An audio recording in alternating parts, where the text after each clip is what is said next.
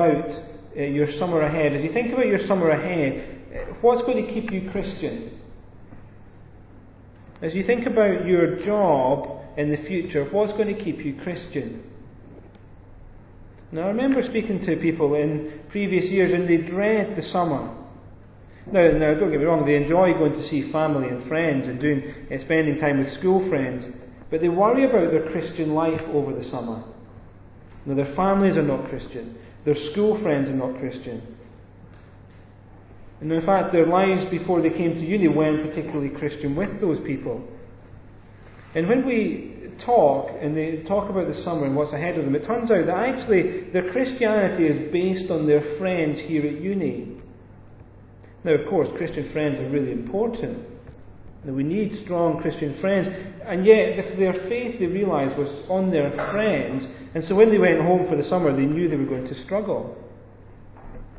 Now, another Christian whose godliness was only maintained by being around Christians.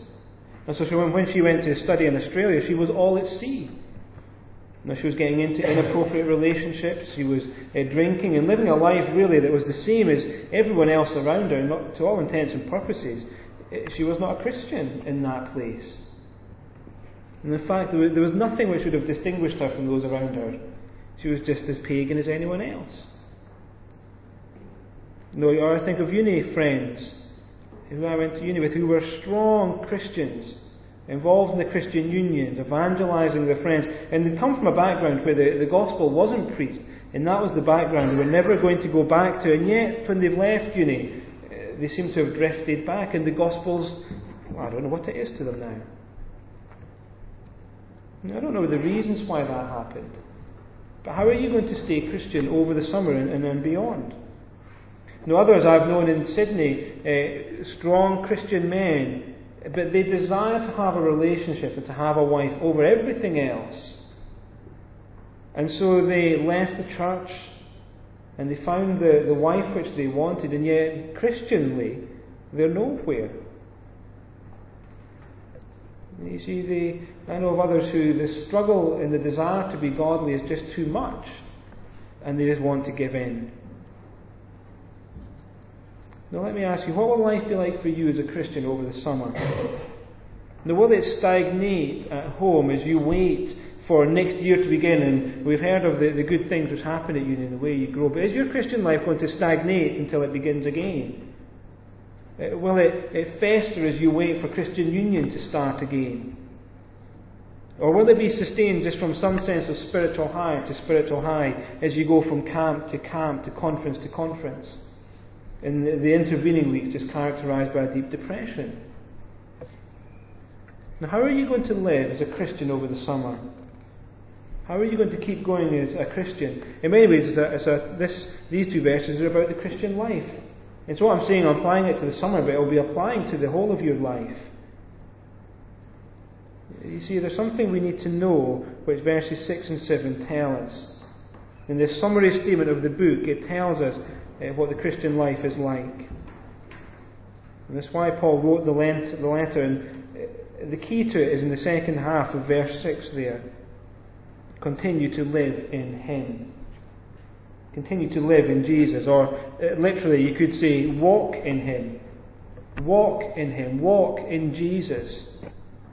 And so this morning, I want to encourage you to keep walking in Jesus in the way you received Him rooted, built, established, and thankful. Let me say again. I want you this morning to be encouraged to keep walking in Jesus in the way that you received Him, rooted, built, established, and thankful. And so walk in Him in the way that you received Him. You see how verse 6 begins. It says, So then, or many other translations might say, Therefore. You see, Paul, at this point, Paul is looking back to what's gone before. So, therefore, in, in, in light of what we've said, continue in Him. He's creating that link with what we've seen up until this point in the letter. And so, let me uh, summarise uh, what we've seen. Now, you remember in verses 1 to 14, we saw Paul's prayer for the Colossians. He was thankful that God was working in the lives of these Colossians who had come to understand the truth. He was thankful that the gospel truth had come to the Colossians. Thankful that the gospel that is bearing fruit and growing all over the world was in their midst. And so, from his thankfulness to what God, for what God was doing, he prayed. And he prayed that the gospel would advance in their lives even more. Do you remember verse 9? He prays that they would be filled with a knowledge of his will understand what God's purpose and will in the world is, and that they would understand that in their lives and it would shape their lives and would live a life which is worthy of bearing fruit, growing in knowledge, being strengthened, and joyfully giving thanks. And as he moved into the second part in verses 15 to 23, we saw that he showed us why we can give thanks to God for what God has done for us. You know, he showed us Jesus in all his sovereign glory Jesus sovereign over creation and over reconciliation. Everything was made for Jesus and everything was restored by Jesus. And these Colossian believers were incorporated into that. We have been incorporated into that. Us who were hostile in mind, but now reconciled and looking forward to be presented blameless and holy. It's an astonishing thing that happened to these believers, what's happened to us. And then last week we saw in the third part that Paul was a servant of for them, a servant of the gospel, a servant of this Jesus. And his labours were for other Christians, for Christians, for people to become Christians, and then for Christians to be established, so they wouldn't be moved in Jesus. He was a servant of the gospel and of the church. That's what he did. He worked for Christians to be established. John Woodhouse summarizes the introduction to this letter like this. He says, The stunning introduction to Paul's letter has shown what God is doing in the whole world by the gospel message, because of what he has done for all creation in Christ by his death, and the surprising way in which he is doing it through servants of the gospel like Paul. The conclusion he draws, therefore, that we have in verse 6 is the call to live the Christian life in light of these momentous realities. And you see what he says in verse 6? Just as you received Christ Jesus as Lord, just as you received Christ Jesus as Lord, walk in him.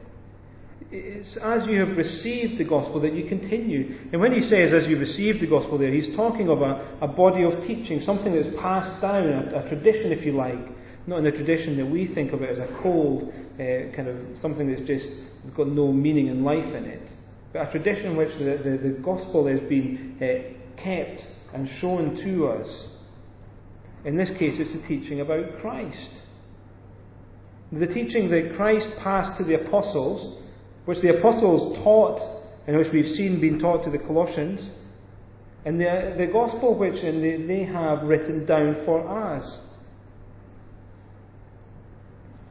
You see, the gospel was taught by Christ to the apostles, and Paul, one of the apostles, will have taught Epaphras. And Epaphras has then taken that gospel and taught it faithfully to these Colossian believers. And if you think about the way that's come down to us through all these centuries, it's quite staggering. This teaching has come to us, this apostolic teaching which we have now in the Bible. What we have come to believe, the, the truth from the Bible, we are to continue to believe and to walk in that. And look what they came to be, to believe. Just as you received Christ Jesus as Lord. You see, the teaching is focused on Jesus, and in particular, that Jesus is Lord.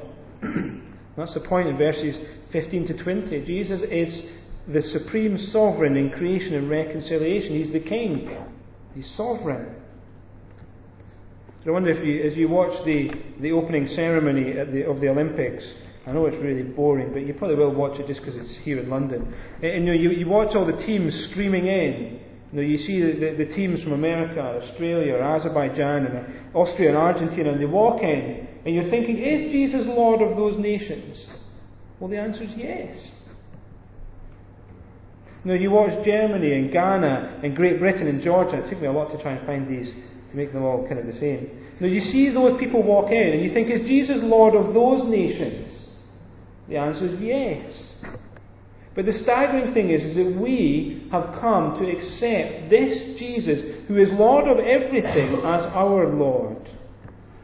And as we've received Him as our Lord, we are seeking now to submit to Him in every aspect of Him. Just as you've received Him as Lord, continue to walk in Him. And we seek now to put Jesus first. Jesus is our Lord. Jesus is the one that we try to shape our lives by, seeking to do what He wants, what He desires. We seek to live every moment in Him, to walk in Him. In every situation, to behave as with Jesus as Lord. Everything that you say, everything that you do, everywhere you go, shaped by this Lord. Now, as one song puts it, it says, O great God of highest heaven, occupy my lowly heart. Own it all and reign supreme. Conquer every rebel power. Let no vice or sin remain that resist your holy war. You have loved and purchased me. Make me yours forevermore. You see, as we seek to make Jesus Lord, that's what we're hoping for. That's what we want. That's what we desire. That Jesus would be supreme in our lives. And so as you go home, as you've received Christ Jesus as Lord, continue in Him. Make Him Lord in every aspect of your life. Well, as we walk in Him, as we continue in Him, uh, Paul describes it in four ways what that will look like. So walk in with Christ Jesus as Lord in the way that you received Him, uh, rooted, built, established, and thankful. You see, for you, Christian, to walk in Him will mean those four things being rooted, built, established, and thankful. We'll walk in Him being rooted the, the picture there is of a tree with strong roots which go down into the ground. And the ground into which we are to sink our roots as Christian people is Christ. You see, it's rooted and built up in Him. In Him. Christ is the fertile soil into which we should be planted. And so don't move off into other soils now, there may be things which seem attractive, other ways of life, other uh, worldly advice on how to live. Don't listen to it. Sink your roots into Christ and let that strength that you have coming from those roots be the thing which you're rooted in. You see the comprehensiveness of what Paul is wanting. Everything comes from Christ. It all comes from Christ. That's the place you get it from. You're utterly dependent on Christ. As a plant is dependent on the soil in which it's planted, so we are dependent on Christ, the soil into whom we should be rooted. So walk in Him, rooted, but also built in Him. You know, built up in Him. And the picture there is one of growth upwards. So just as you put down growth into the ground, then you grow up as well. We are to move forward as Christians, progress as Christians. But you see that the building, the growth, the progression is in Christ again. It's not outside of Him. We're not growing as people. We're not growing as anybody else in society might grow. We are growing in Him. It's very particular. Don't move away from Christ. So as this summer comes and as you go home, don't move away from Christ. Now, I was speaking to people earlier in the year, and they were having conversations with others, and, and, deeply troubling to them it was because these people were saying, You're missing out. You need a deeper experience. You need a different experience. And we can guide you into a deeper experience of Christ. Sorry, a deeper experience of God, and yet it wasn't focused on Christ. It was something else. You see, that's not the apostolic gospel. We're built in Christ. So grow, but in Christ. That's where the growth is to come from. And it's through encouraging others and teaching this gospel that we've received, this biblical gospel. We grow in that, and it's in Christ then that we grow. Well, Paul then says to be strengthened in your faith as you were taught, or established. So walk in Him, rooted and built up, and established in the faith as you were taught, or strengthened in the faith that you were taught. Now, I think the, the idea here is similar to the idea before, but I think it, the focus is on being convinced of it. No, we, we work and we grow becoming convinced of what we know already. Now you could, in some ways, you could think about it like if I buy a plant for my garden, when I first plant it, I need to kind of look after it uh, quite well. It doesn't really happen very often, but that, that's the idea. You have to kind of look after the plant. Um, and then over time, the plant becomes established. Its, its roots get stronger, the growth get bigger, and it's, it's, it's more solid in what's, what's there. I think that's the picture. You see, so we become more and more convinced of the things which we've learned. We deepen our trust in those things, in the gospel. You see, we are to become mature as Christians, strong as Christians, established in the gospel. But yet again, make sure it's the gospel that we're established in, in Him, in the faith as you were taught. We become established in the truths of the gospel. Now, William, William Still um, was a, a, pastor in Aberdeen, um, a, a churchman. I always remember going to his church because when I, when I went, he was in his 80s, I think and when he couldn't really walk around the congregation, so he wanted to he wanted to speak to people that were new though, but he kind of sat on this big throne at the front and then pointed at you and he'd go like this, and you felt terrified as he walked up. He, he didn't want to be terrifying when he when he did that, um, but he was quite a formidable kind of character. No, but he, he wrote a book on, on pastoral ministry, and this is one of the things that he says in it. One of his great sorrows was that people attached themselves to him rather than to Christ and the gospel. This is what he says. They, they thought I was stronger than they.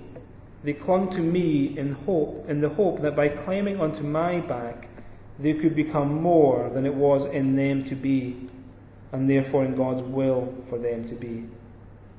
And in the end, he says that they, they were broken as Christians because they weren't holding on to Christ. They were holding on to someone else. They weren't rooted in Christ. They weren't uh, built in Christ. They weren't established in Christ. You see, I wonder as you think back to your over your year, what is it that you're rooted in? Is it in the gospel? Or is it your friends here at Fulwood? Good friends, strong friends, Christian friends, good things to have, but are you rooted in them that they are the source of your Christian life? Because those things will fail, or when you go home over the summer, they're not there, or when you go into a job, they're not there. You see, it's in Christ that we're to be rooted, established, and built. You see, over this summer, understand the gospel more and more, deepen your roots in that. And if you think, actually, I'm not really sure what the gospel is, then read the Bible. Read a book which helps to explain the Bible. You know, a fresh start would be a great book. We've got some of those at church, or Know and Tell the Gospel, or Christianity Explored. Books which will explain to you what the gospel actually is, what this gospel as was taught actually is. So if, you, if that's what you feel like, come and speak to me. I'll get you one of those books tonight. But the fourth thing that Paul says as you walk in Him, you'll be characterized by is there at the end of verse 7 and overflowing with thankfulness. Overflowing with thankfulness. Often, as people teach this passage, it seems to me that they miss this bit out. Overflowing with thankfulness. Christians who are walking in Him, or in Christ, overflow with thankfulness. Remember, that was one of the reasons why we were doing this whole series, because I realized in myself that thankfulness wasn't something that described me. I wasn't overflowing with thankfulness. Thankfulness for the great benefits we have received in the gospel from Christ, for the hope which we have. Thankfulness for the little things that come our way, which come from God. Thankful because we are redeemed, because we're reconciled, that we are forgiven, that we are in relationship with the one who made us and the one who loved us. overflowing with thankfulness. I, I went to a, um, a talk by Steve Timmis, who's one of the, the leaders at Crowded House in Sheffield recently, and he, and he told of a time when he had a great depression. There was a time when things weren't going well in the Crowded House, the church that he planted, and one of his really close friends, whom he relied on, said some harsh things and, and, and left the church. And he said he descended into a great depression. And he said one day when he managed to get himself out of bed and uh, went for a walk with his wife, he said on that walk his wife turned to him and she rebuked her husband and said, You are not thankful at all. The gospel says that we should be thankful. And he said that was the turning point in his depression. See, she was right. The gospel means that we should be overflowing with thankfulness. When we really understand it, when we really get to grips with it, it draws thankfulness from us. And it's more than just feeling grateful to God. You know, like I'm grateful when my children actually do something that I ask them to do. This, this is an, an overflowing thankfulness. You see, we don't. We've got to meditate on the truths of the gospel, think on them, root ourselves in them, build ourselves in them, become established in them. You see, I think a lot of the time, though, isn't it? If you're like me, we move from one thing to the next, to the next, to the next. We never actually have time to sit and to mull and to think and to ponder the great things that the gospel is like. I'm reading the, the biography of Dietrich Bonhoeffer at the moment. Uh, Bonhoeffer, who would eventually be um, executed by the Nazis. Uh, it's interesting. I'm reading this uh, biography and I know what the end is. I know he's going to be kind of executed by the Nazis, but I'm all the way going along thinking maybe maybe he won't be executed. It'll be quite a nice, but I know it's not going to happen like that. Um, but you see, one of the things that Bonhoeffer did and what he taught uh, people who were going into church ministry to do was, was that before anything else happened in the day, before he spoke to anybody else, he would read the Bible and they would meditate on a, on a verse or a passage of Scripture. And they would do that on the same passage all week. They would meditate on it, mull it over, think about how it's going to apply to their lives and which, all the different uh, ways in which that will happen. And they prayed, they pondered and they prayed you see, they had a devotional life, which I think very few people actually have. Rooted in the gospel. You see, over summer, what's your devotional life going to be like as you ponder Christ? As you seek to deepen yourself in Christ? You see, over the summer, ponder Christ. Be rooted in Christ, built in Christ established in Christ, overflowing with thankfulness. Well, we're going to spend uh, some time, we're going to sing again, and then we're going to pray, and pray particularly for um, each other. That over the summer, what would be characterizing us would be that we are walking in Christ. So let's um, stand and we're going to pray, and we're going to sing, sorry, and uh, then we'll pray in our groups and find some other things that we can be praying for each